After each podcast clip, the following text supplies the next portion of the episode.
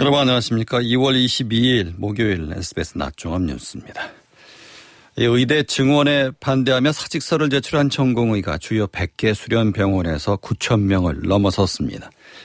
병원을 이탈한 전공의도 8천 명을 넘어서면서 곳곳에서 의료 차질이 빚어지고 있습니다. 한국은행의 기준금리를 3.5%로 동결했습니다. 지난해 2월부터 시작된 동결이 9차례 연속 이어졌습니다. 윤석열 대통령이 민생 토론회에서 3조 3천억 원 규모의 원전 일감과 1조 원 규모의 특별 금융을 지원하겠다고 말했습니다. 오늘 아침 수도권에 내린 폭설로 지하철 운행이 다수 지연돼 출근길 시민들이 큰 불편을 겪었습니다. 이상 이 시간 주요 뉴스입니다. 첫 소식입니다. 정부의 의대 정원 증원에 반대하는 전공의들이 차례로 병원을 떠나면서 곳곳에서 의료 차질이 빚어지고 있습니다. 진료도 줄고 수술이 연기되는 사례도 늘고 있습니다. 손기진 기자의 보도입니다. 전국에서 사직서를 제출한 전공의가 전날보다 400여 명 더는 9,200여 명으로 집계됐습니다. 주요 병원 수련이 4명 중 3명이 사직서를 낸 겁니다.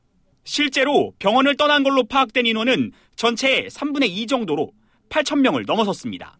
정부가 현장을 점검하고 800여 명에 대해 새로 업무 개시 명령을 내렸지만 복귀율은 낮은 걸로 알려졌습니다. 보건복지부는 복귀 명령에 불응하면 고발하겠다는 원칙을 재확인했습니다. 법무부, 행안부도 수위를 높여 복귀를 거부하는 전공의들은 원칙적으로 재판에 넘기고 주동자에 대해선 구속 수사를 원칙으로 하겠다는 입장입니다. 복지부는 동시에 아직 행정처분이 내려진 건 없으니 지금도 늦지 않았다. 불법 상태를 벗어나 복귀하라고 설득하고 있습니다. 각 병원 진료 차질은 본격화하고 있습니다. 세브란스 병원이 이미 수술을 절반 정도 축소했고 삼성 서울병원은 어제만 수술 40%를 미뤘습니다. 성모병원과 아산병원 역시 지금까지 30% 정도 수술을 취소했습니다. 지난 4일간 의사 집단행동 피해 신고 지원센터에는 149건의 피해가 접수됐습니다. 대부분 일방적인 진료 예약 취소, 무기한 수술 연기였습니다. 의대생의 동맹 휴학도 계속 늘고 있습니다. 어제 휴학을 신청한 3천여 명을 포함해 지금까지 전국 의대생의 63%에 해당하는 1만 천여 명이 휴학계를 낸 상태입니다. SBS 송규준입니다. 대통령실이 정부가 의과대학 정원 확대를 일방적으로 결정했다는 의료계 측 주장에 대해서 사회 각계각층과 130차례 넘게 충분히 소통했다며 반박했습니다. 대통령실은 홈페이지 사실은 이렇습니다 코너에 올린 의료계획에 대한 오해와 진실 Q&A를 통해 이렇게 반박했습니다. 대통령실이 네거티브 대응 등을 위해서 개설한 사실은 이렇습니다 코너에 게시물을 올린 것은 지난해 10월 순방외교 국익 효과 관련 글 이후 5개월 만입니다. 한국은행이 다섯 아홉 차례 연속 기준금리를 동결했습니다. 고물가와 가계부채 증가세가 여전하고 미국 금리 인하 예상 시점도 늦어지고 있기 때문입니다. 올해 우리 경제 성장률 전망치는 기존과 동일한 2.1%를 유지했습니다. 최희원 기자의 보도입니다. 한국은행 금융통화위원회는 올해 두 번째 통화정책 방향 회의를 열고 기준금리를 3.5%로 동결했습니다. 지난해 1월 3.5%로 금리를 올린 뒤 9회 연속으로 금리를 동결한 겁니다. 1년 넘게 긴축 기조를 유지하는 배경에는 잡히지 않는 물가와 불안한 가계 부채가 있습니다. 다소 둔화되긴 했지만 소비자 물가 상승률이 아직 목표치인 2% 수준까지 충분히 떨어지지 않은 데다 지난달 주택담보대출이 4조 9천억 원 늘어 역대 두 번째 증가폭을 보이는 등 가계부채가 10개월째 불고 있는 점도 통화당국의 고민거리입니다. 그렇다고 물가와 가계부채를 억누르기 위해 금리를 올리자니 부동산 PF 대출 부실과 소비 위축으로 경기가 더 둔화될 우려가 있어 결국 동결을 선택한 것으로 해석됩니다. 우리 기준금리가 3.5%에서 동결됨에 따라 미국과의 기준금리 격차도 2%포인트로 유지됐습니다. 미국 연준의 금리 인하 예상 시점이 미뤄지고 있어 상반기 내 금리 인하는 어려울 것이란 전망이 많습니다. 긴축 기조가 장기화되는 가운데 내수 부진을 수출이 상쇄할 것으로 보고 한은은 올해 경제 성장률 전망치를 기존 전망치 2.1% 그대로 제시했습니다. 물가 상승률 전망치도 기존 2.6%를 유지했는데 한은은 유가 불확실성 등 변수가 많은 만큼 당분간 추이를 지켜본다는 입장입니다. SBS 재현입니다. 윤석열 대통령이 지난 정부의 탈원전 정책으로 무너진 원전 생태계를 복원하겠다고 밝혔습니다. 3조 원 이상의 원전 일감과 1조 원 규모의 특별 금융을 공급하겠다고 약속했습니다. 윤나라 기자입니다. 윤석열 대통령은 오늘 오전 경남 창원에서 다시 뛰는 원전 산업, 활력 넘치는 창원, 경남이라는 주제로 14번째 민생 토론회를 열었습니다. 윤 대통령은 취임 직후부터 원전 정책과 원전 생태계 정상화를 최우선 과제로 추진해왔다고 설명했습니다. 신한울 3, 4억이 건설을 재개하고 원전 10기의 계속운전 절차를 시작하는 한편 지난 정부 5년간 전체 수주액의 6배가 넘는 4조 원의 원전 수출을 달성했다고 평가했습니다. 그러면서 올해를 원전 제도약의 원년으로 만들겠다며 탈원전으로 무너진 원전 생태계를 복원하고 경남의 지역 경제 활성화를 추진하겠다고 밝혔습니다. 원전 산업의 정상화를 넘어서 올해를 원전 재도약의 원년으로 만들기 위해 전폭 지원을 펼칠 것입니다. 이를 위해 3조 3천억 원 규모의 원전 일감과 1조 원 규모의 특별 금융을 공급하고 시설 투자와 연구개발 비용을 세제 지원 대상에 포함하겠다고 말했습니다. 또 이번 정부 5년간 원전 R&D에 4조 원 이상을 투자하고 원전 산업 지원 특별법을 제정하겠다고 약속했습니다. 2050년 중장기 원전 로드맵을 금년 중으로 수립하고 마무리 짓겠습니다. 또 창원의 그린벨트를 풀어 방위, 원자력 융합 국가 산업단지를 조성하고 거제에는 문화예술, ICT, 바이오 산업 거점을 조성하는 등 지역 발전 계획도 밝혔습니다.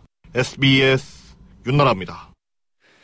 오늘 아침 수도권에 폭설이 내리면서 지하철 운행이 지연돼 출근길 시민들이 큰 불편을 겪었습니다. 이 눈무게를 이기지 못해서 스포츠센터 천장이 찢어지고 눈길에 차량이 미끄러지는 등 사고도 잇따랐습니다. 민경호 기자의 보도입니다. 서울교통공사는 오늘 오전 지하철 2호 7호선 열차가 지연 운행했다고 밝혔습니다. 지하철 2호선은 일부 지상 구간에서 20분에서 25분, 5호선은 전 구간 25분씩 지연 운행됐습니다. 7호선은 상행선과 하행선이 각각 10분과 25분씩 늦어졌습니다. 1, 3, 4호선도 적게는 10분에서 30분가량 지연됐습니다. 공사는 지상에 노출된 전차선에 쌓인 눈으로 전원 공급에 이상이 생겨 열차가 지연되는 걸로 보고 복구 작업을 벌였습니다. 어젯밤 내린 폭설로 출근길 시민들이 대중교통으로 몰린 가운데 지하철이 지연 운행되면서 큰 혼잡이 빚어졌습니다. 눈 관련 사고도 잇따랐습니다. 오늘 아침 7시쯤엔 경기 성남 탄천 스포츠센터에서 테니스장 지붕이 찢어졌습니다. 센터 측은 천막 구조로 돼 있는 천장이 쌓인 눈 무게를 이기지 못한 것 같다며 다친 사람은 없다고 전했습니다. 오늘 아침 6시쯤 강원 강릉 영동고속도로 대관령 전망대 근처에선 트레일러 한 대가 눈길에 가드레일을 들이받아 운전자 한 명이 다쳤습니다. 비슷한 시각 경기 파주의 한 도로에서도 1톤 트럭이 눈길에 전복됐습니다. 오늘 새벽 1시 20분쯤엔 서울 성북구 북악터널 입구에서 눈길에 미끄러진 택시를 뒤따르던 SUV 차량이 들이받아 택시기사와 승객 한 명이 다쳤습니다. 경기 고양의 한 아파트 단지에선 가로수가 쌓인 눈을 이기지 못하고 쓰러져 주차된 차를 덮쳤습니다. SBS 민경호입니다. 혼잡한 정류소에 광역버스가 줄지어서 정체를 유발하는 이른바 광역버스 대란을 해결하기 위해서 서울시가 대책을 내놨습니다. 서울시는 명동 입구 정류장 밀집도를 낮추기 위해 인근의 광교 정류소와 명동 입구 비정류소를 만들고 8개 노선을 두 곳으로 분산하기로 했습니다. 또 남대문 세무서 정류장에도 근처 가료변에 정류소를 만들어 버스 노선을 분산 배치해서 한 개 차로에 버스가 집중되는 것을 막을 계획입니다. 경기도와 이달 협의를 진행하면 올 상반기 안에 10개 노선을 이전할 수 있을 것으로 서울시는 보고 있습니다. 국민의힘이 서울, 경기, 세종 등의 지역구 후보를 추가로 확정하고 공천에 속도를 냈습니다. 지지세가 강한 영남 지역의 현역 의원들이 교체되지 않고 공천을 확정하면서 잡음도 감동도 없는 공천이란 비판도 나옵니다. 박찬범 기자입니다. 국민의힘 공관위가 어제 추가로 공천을 확정한 곳은 서울, 경기, 세종 등 7곳입니다. 서울 서대문을의 박진 의원, 경기 고양정의 김연아 전 의원의 공천이 확정됐는데 최종 의결권을 가진 비상대책위원회가 김 전 의원에 대한 공천 재논의를 요청하면서 공간위 결정 하루 만에 다시 공천 보류 지역이 됐습니다. 서울 강북을 오산, 파주갑, 화성갑, 세종갑 후보도 전략 또는 단수 공천으로 확정됐습니다. 대구 강대식, 이인선, 강원 한기호 등 지역구 의원 3명은 경선 대상에 올랐습니다. 하위 10% 현역 의원 7명이 컷오프 될 걸로 예고됐지만 지역구 재배치나 험지 차출된 경우 제외될 걸로 알려지면서 실제 교체 폭은 더 줄 수 있습니다.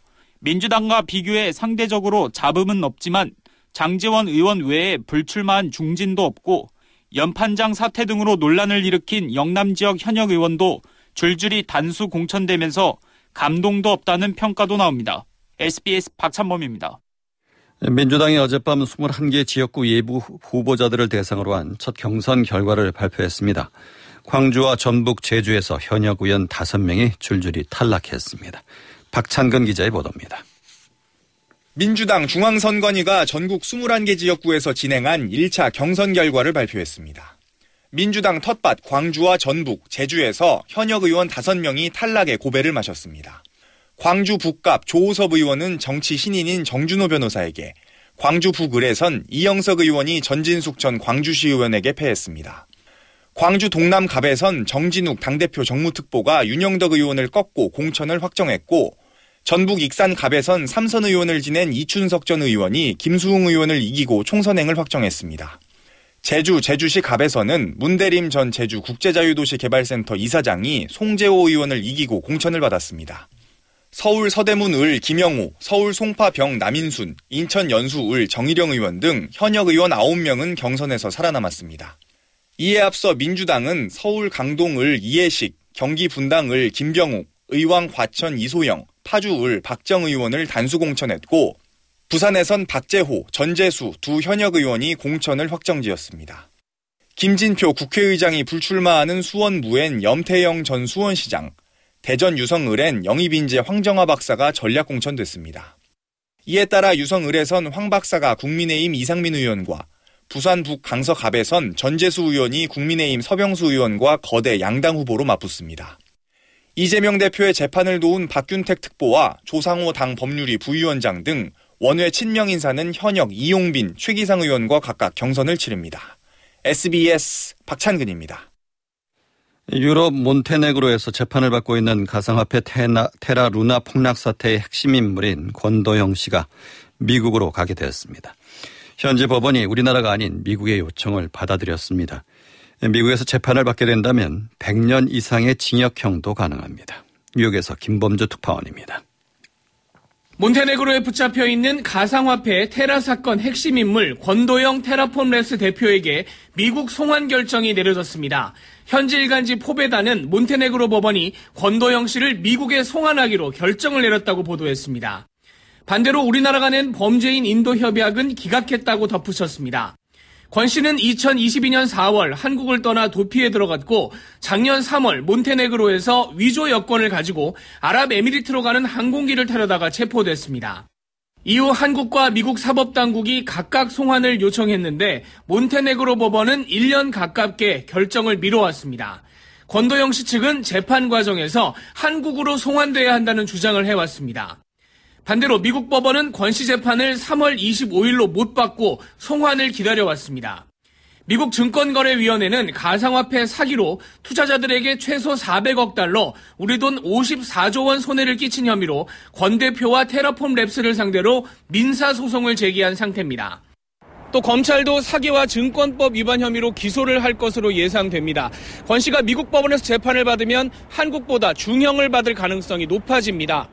한국은 경제사범 최고 형량이 약 40년인 반면 미국은 개별 범죄마다 형을 매겨서 더하기 때문에 100년 이상 징역형도 가능합니다.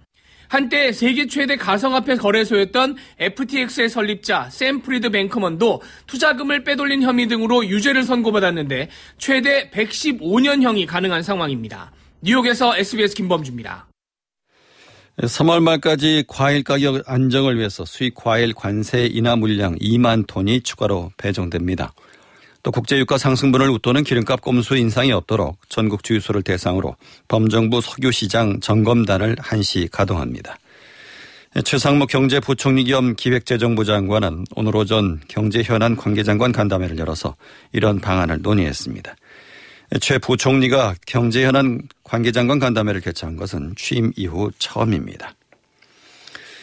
국토교통부 전세 사기 피해 지원위원회가 어제 제22차 전체회를 열고 피해자 결정 신청 720건 중 556건을 가결했다고 밝혔습니다. 특별법상 피해자 요건을 충족하지 못한 81건은 부결됐고 전세금 반환 보증보험에 가입했거나 최우선 변제금을 받아서 보증금을 전액 돌려받을 수 있는 61건은 피해 인정 대상에서 제외됐습니다. 이어서 자세한 날씨를 양태빈 기상캐스터가 전해드립니다. 이제 중부지방의 눈발이 약해지고 대체로 약한 비나 눈이 내리고 있습니다. 이에 따라 수도권의 대설특보도 진작에 해제됐고요. 현재는 영동과 경북 북부 지역으로만 대설 경보가 남아 있습니다. 이들 지역에는 앞으로도 많은 눈이 예보되어 있어 주의가 필요하겠습니다. 내일까지 예상되는 눈의 양이 강원도 산지의 최고 30cm, 강원 동해안의 최고 15cm가 되겠는데요. 경북 서부 내륙에도 최고 7cm, 강원 내륙에 1에서 5cm, 경기에도 1cm 안팎으로 내륙에도 눈이 조금 더 내려 쌓이겠습니다. 오늘도 전국 곳곳에 비나 눈이 내리면서 날이 흐리겠고요. 전남과 영남, 제주 해안에는 강풍주의보가 발효 중인 가운데 바람이 강하겠습니다. 낮 기온은 서울이 3도, 대전 4도에 그치며 어제보다 더 쌀쌀하겠습니다. 동해안 지방의 눈은 내일까지 더 이어지겠고 주말에는 제주도와 남해안 지방에 비가 살짝 지나겠습니다. 날씨였습니다. 주가가 상승하고 있습니다. 이 시각 현재 코스피 지수는 어제보다 11.07포인트 오른 2644.38을 기록하고 있습니다. 개인이 2,351억 원 가량을 매도하건 반면 기관은 1,576억 원, 외국인은 602억 원 가량을 매수하고 있습니다. 코스닥 지수는 4.64포인트 오른 868.71을 기록하고 있습니다. 서울의 현재 기온은 2도, 습도는 70%입니다.